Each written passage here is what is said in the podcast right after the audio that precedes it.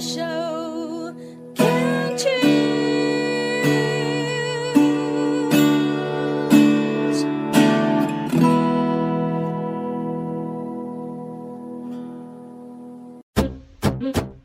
部落漫旅行，旅行不只是看风景，而是透过每个里程，与人分享这片土地的美好，这段旅程的感动。每次的旅行，你会遇到不同的人、不同的事，所以总是满心期待着下一站我会遇见谁。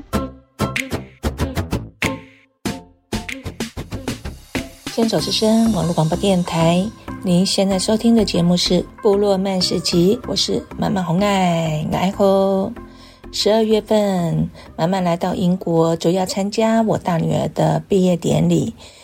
在英国十七天的旅游行程呢，都是由我女儿一手规划。所以呢，本集的部落漫市集节目就分享满满在英国的生活体验。我是在十二月九号出发，也在十二月九号晚上抵达英国。因为英国的时差比台湾晚八个小时。所以真正活动是在十二月十号了。女儿安排旅游的地方以四个城市为主，有诺丁汉、爱丁堡、牛津、伦敦。慢慢来到英国有八天了，现在制作节目人就在爱丁堡。明天早上要坐七个小时的车出发到牛津。我先来分享这些天我的所见所闻和感觉。呃，以食物来说，我们这些天吃过早餐、早午餐、晚餐、下午茶，我的感觉是一上桌的一人份的分量，哦，分量超多的，根本就是两个女生的分量啊。但是呢，我看当地人啊都可以。把它吃光光以外呢，还能再叫上一份甜点哦哦，出乎我的意外。餐点的内容呢，也大多以马铃薯为主。主餐就看你要点鱼、牛肉、猪肉，或是鸡肉，或是汉堡了。慢慢来到这里啊，慢慢的胃口也变大了，可以把一人份吃光光。天哪，回台湾一定变成胖子了。再聊到下午茶，这里的呢，只要是甜点都超级甜的，像日本一样啊。以台湾的同等价位呢，觉得没有台湾的精致和口感好，这是我个人的感觉啦。但是呢，慢慢一路进英国。就对英国的食物通通都可以接受，我是非常的入境随俗。现在要介绍在衣的部分了。英国人的穿着大都以黑色、灰色、白色为主。我想，也许是因为冬天的关系吧。但是看到街上或是在餐馆里面的人呢，也都如此的穿着。英国人的穿衣品格是走低调简约风。商店贩卖的商品呢，当然是以苏格兰当地羊毛制品为主喽，尤其是苏格兰的围巾，全世界闻名。找一家有品牌的购买，品质才有保障。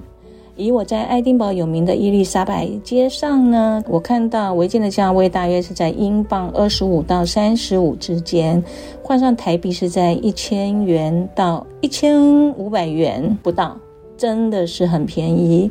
我最喜欢逛在诺丁汉一家卖当地手工的服饰店，就在古堡里面。店内所有的产品都是真材实料，手工精致，价格换算台币也便宜，尤其。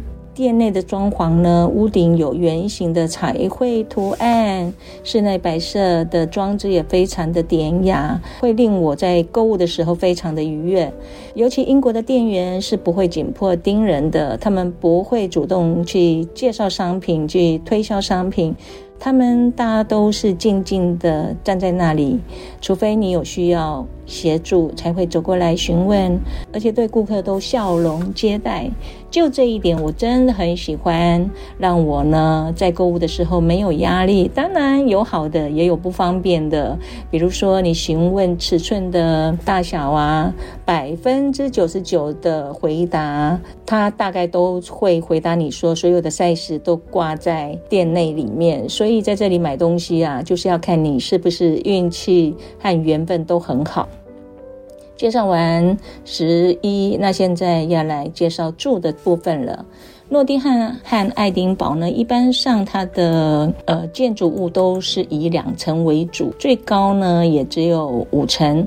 尤其在爱丁堡这个大约有五十万人的城市呢，整个都树立十六到十八世纪的古建筑物，根本就是住在博物馆里面。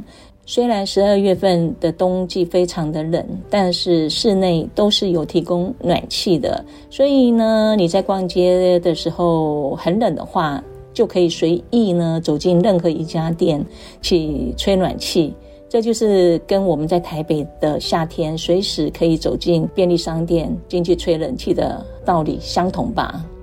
这里的建筑物的外观呢，都是以红墙白窗为主。我请教当地的导游，他说这是政府规定的，要让市景呢有整体的美学感。所以外观若是有损坏或是修复呢，都要向政府申请的。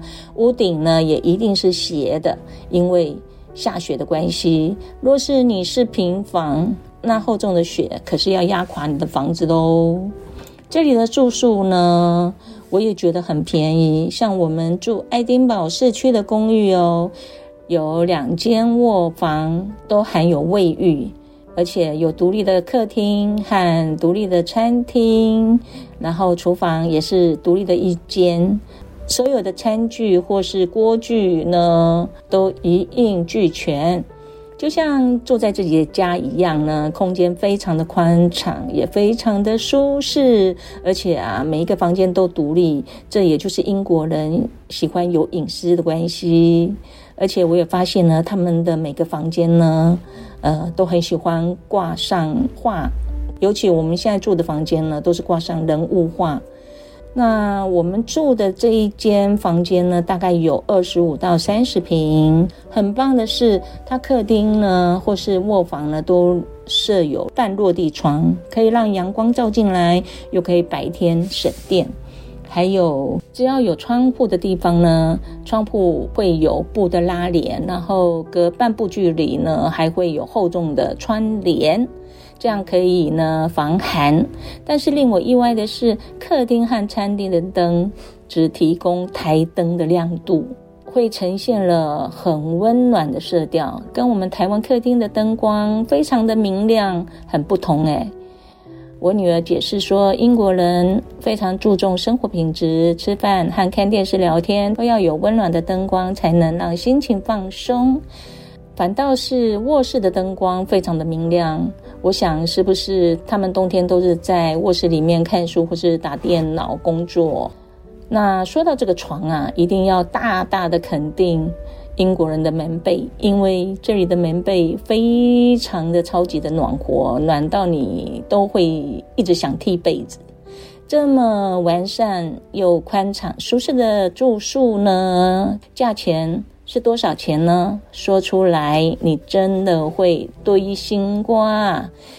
以我们住在爱丁堡市区内呢，我们四个晚上是英镑六百八十五点一零，换算台币就是两万六千七百元一个晚上，大概是台币的六千六百八十元。我们三个人分摊的话，一个人呢大约负担两千两百二十五元，是不是 CP 值非常高啊？住这里呢，要去任何的餐馆或是景点呢，只要走路三分钟到十五分钟就会抵达了。我问过来自中国定居的两位导游，他们在爱丁堡定居，买了三层楼房，大约是英镑四十到五十万，换算台币是一千五百万到一千九百五十万左右。哇，是不是很便宜？如果以台湾来看呢，你在台北市买的房子随便都要一千五百万起跳吧，而且坪数也非常的小，就知道我们台湾人真的很辛苦啊。十一住介绍完了，那最后呢，慢慢要介绍行的部分。英国人都非常的有礼貌，开门的时候会按着门，让后面的人接手才会放开。要借过呢，他会说 “Excuse me”，稍微碰到对方的时候呢，就会马上说 “Sorry”。你让路给他的时候，他会面露喜悦的，一直会对你说 “Thank you”。啊，那还有呢，这边的人呢也非常的 nice，很友好。走在路上或是在餐馆内用餐的时候呢，他们不会像妈妈一样很喜欢东张西望、上下左右手机乱拍。他们呢也不会瞪着你，或是盯着你看。他们最好的习惯是不看手机，尤其在餐馆内用餐呢，他们会专心的享受聊天和美食。走路的时候也很少看到有人划手机。他们说话的声音呢，大都是轻声细语。最令我印象深刻的是，我们去巷内下午茶排队等着开门的时候，对面站着街头艺人唱歌。路上行人或是排队的人也不会大声喧哗，所以呢，我们可以好好的听到美丽的歌声。种种这里的美好呢，令我都想住久一点。